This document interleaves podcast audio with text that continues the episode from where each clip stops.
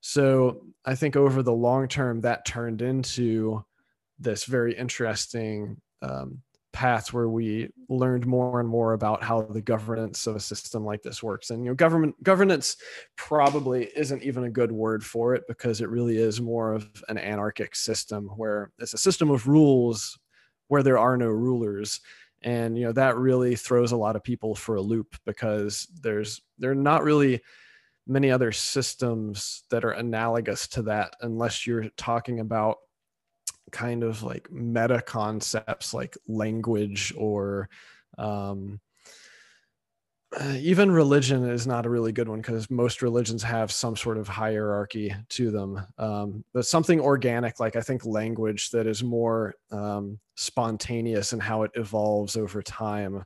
Um, you know, from a sort of memetics uh, type of viewpoint, I think that's a, a better type of organism that you can compare this to. It's just this organism is um, better defined. I mean, it is, you know, there is code in which we try to define it, but but but once again, I think that confuses people because a lot of people think that um, the the rules that your node, for example, are enforcing that you know that is the definition of bitcoin. But i think that the definition of bitcoin is actually um, ephemeral. I mean it, it's just sort of floating out there and the rest of us are trying to figure out what it actually is and codify it as much as possible. But i don't think that we'll ever actually be able to say for 100% certain you know this uh, this current rule set is uh, Bitcoin, or it is what the uh, sort of optimal form of sound money is. I think that it's always going to be evolving over time. So it's interesting to hear like the sort of perspective you initially had and like how that how that grew as well. Uh, the more you thought upon it. So, I uh, were you would you have considered yourself a cypherpunk before you discovered Bitcoin, or was that something that came about because of your discovery of Bitcoin? I guess which came first? No, I was almost the antithesis of a cypherpunk when I learned about it, uh, because I was actually working for an online marketing company that was essentially just hoovering up raw analytics data. And my job was to build large scale cloud infrastructure systems that could analyze all of this data as quickly as possible so that our clients, who were mostly online retail companies, could better target people to sell stuff to them. Uh, that was not something that I found, um, you know, ideologically interesting. It just happened to provide some interesting technical challenges due to the scale of uh, the requirements uh, that you know as the company kept growing, as as the data uh, that needed to be ingested kept going up by orders of magnitude. So, if anything, that experience I think gave me an even greater understanding of exactly how much surveillance is happening on the internet just as you're going about your day-to-day business clicking around because I was the guy on the back end who was receiving a lot of that data and then helping people slice and dice it and um, use it to come up with um, new inferences about you know who you were and what you wanted. Jameson, I wanted to ask you, what are your thoughts on privacy wallets like Wasabi? Um, do you see a use case for them? So the I think the difficult thing, especially if we're talking about uh, on-chain privacy, the dif- difficult thing is it's very easy to screw up. Um, you know, even if you are using a a a wallet that is primarily focused on protecting your privacy, then it it almost comes down to the UTXO level of you know how how well are you managing those UTXOs and how easy is it for you to accidentally correlate them together. So I don't know. I, I think that a lot of people may think that those wallets give them more privacy than they actually do because I think it still somewhat comes down to what you are doing with the funds um, after they're leaving that privacy uh, based wallet. So it's hard to quantify. Um, I certainly don't think they're bad, but it's it's also it's not really something that I use myself except in rare circumstances. And really the way that that I tend to advise our own clients is that you you probably are wasting your time if you're just constantly mixing your funds in like thinking oh i'm becoming more and more and more private uh, rather the way that i tend to approach it is if i want privacy for a payment then i send that payment to the mixer and then directly from the mixer i send it to the target destination you make the payment from the mixer.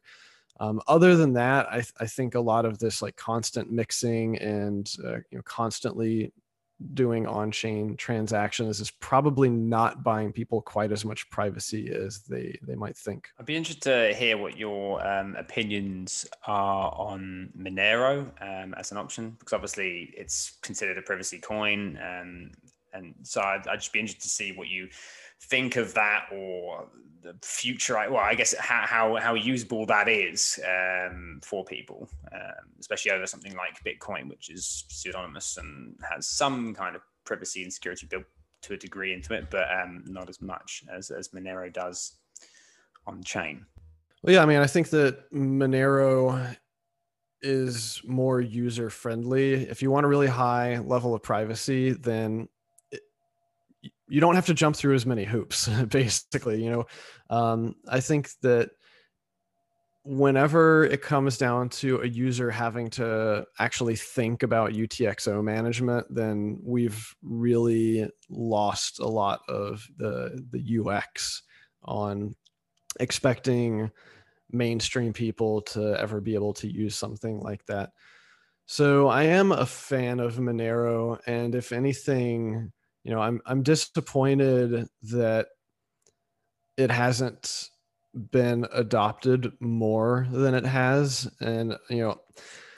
I'm not surprised though. I, I don't really I don't consider it to be a problem with Monero as a project. I think it's rather it's a reflection on society and just the fact that a, the vast majority of people don't think about or don't care about their privacy. Um, I certainly wish that we would see a lot more adoption of uh, networks that have stronger privacy. But um, I think f- for the time being, we're just going to have to be happy with the privacy conscious individuals that you know put in the time to do their own research and figure out w- what tools are acceptable to continue pushing these projects forward. Well, I guess while I'm on the topic of altcoins, I might as well go down the go down this path. Uh, like something I um, saw you recently because I, I, follow you on Twitter on my personal account, and something I've been seeing um, fairly recently uh, was that you were looking into Solana um, and trying to be a validator or node, whichever way you want to go about it, um, on right. Solana. Um, and I, I, just, I guess, I wondered why you chose to look at Solana um, it's something that I looked into myself a little while ago, just to try and understand it, like what they're up to and what the aim was. Um, and whilst I can understand pretty much what they were trying to do, what the aim was, what it what it did, I couldn't understand how it did it. Like proof of history, for example, this this kind of consensus they bring up, I couldn't work out how it actually worked, or I could understand yeah. what they're trying to do. So I guess I just was interested in like w- uh, why you chose to look at it and and kind of what you've learned as well from looking at it. Yeah, I mean, I'm not singling them out. Um, this is actually a part of an annual uh, series of performance tests that I run. Now, this is the first year that I've ever run a Solana performance test, though I'm not sure if it even really existed a year ago. But obviously, the reason that I'm doing is because, isn't it? I think it's a top 10 coin now. I, I basically I try to cover, um, uh, yeah, it's like top 15. Um, but I basically try to understand, you know, all of these networks that uh, basically all of all of them in the top 20 are have market caps over like 20 or 10 billion dollars um, so you know if you if you're supposedly securing over 10 billion dollars worth of funds then I'm interested to know what is your security model? Uh, what can an end user expect uh, with regard to their self sovereignty in the system? Uh, you know how how much power are they actually ceding to a third party or perhaps some sort of coalition? Um, you know, basically, the the model that Bitcoin has created is very well distributed in terms of power, and I think that people talk about decentralization a lot in this space without talking about what we're actually trying to decentralize, and it's the power. We don't want kings. We don't want tyrants. We don't want uh, small cabals of people operating behind closed doors to make decisions on our behalf. We already have that. It's called the banking system. So, why the hell would we re implement the same broken system or the same broken architecture?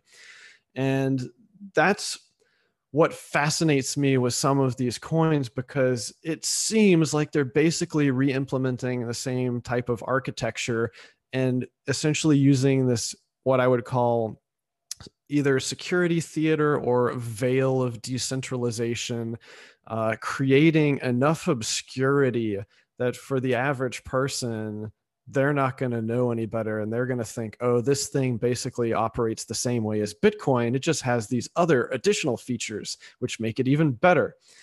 And you know that's just kind of one of the things that I think that we need to push back against is a lot of uh, claims that that all of these altcoins are on the same tier as Bitcoin.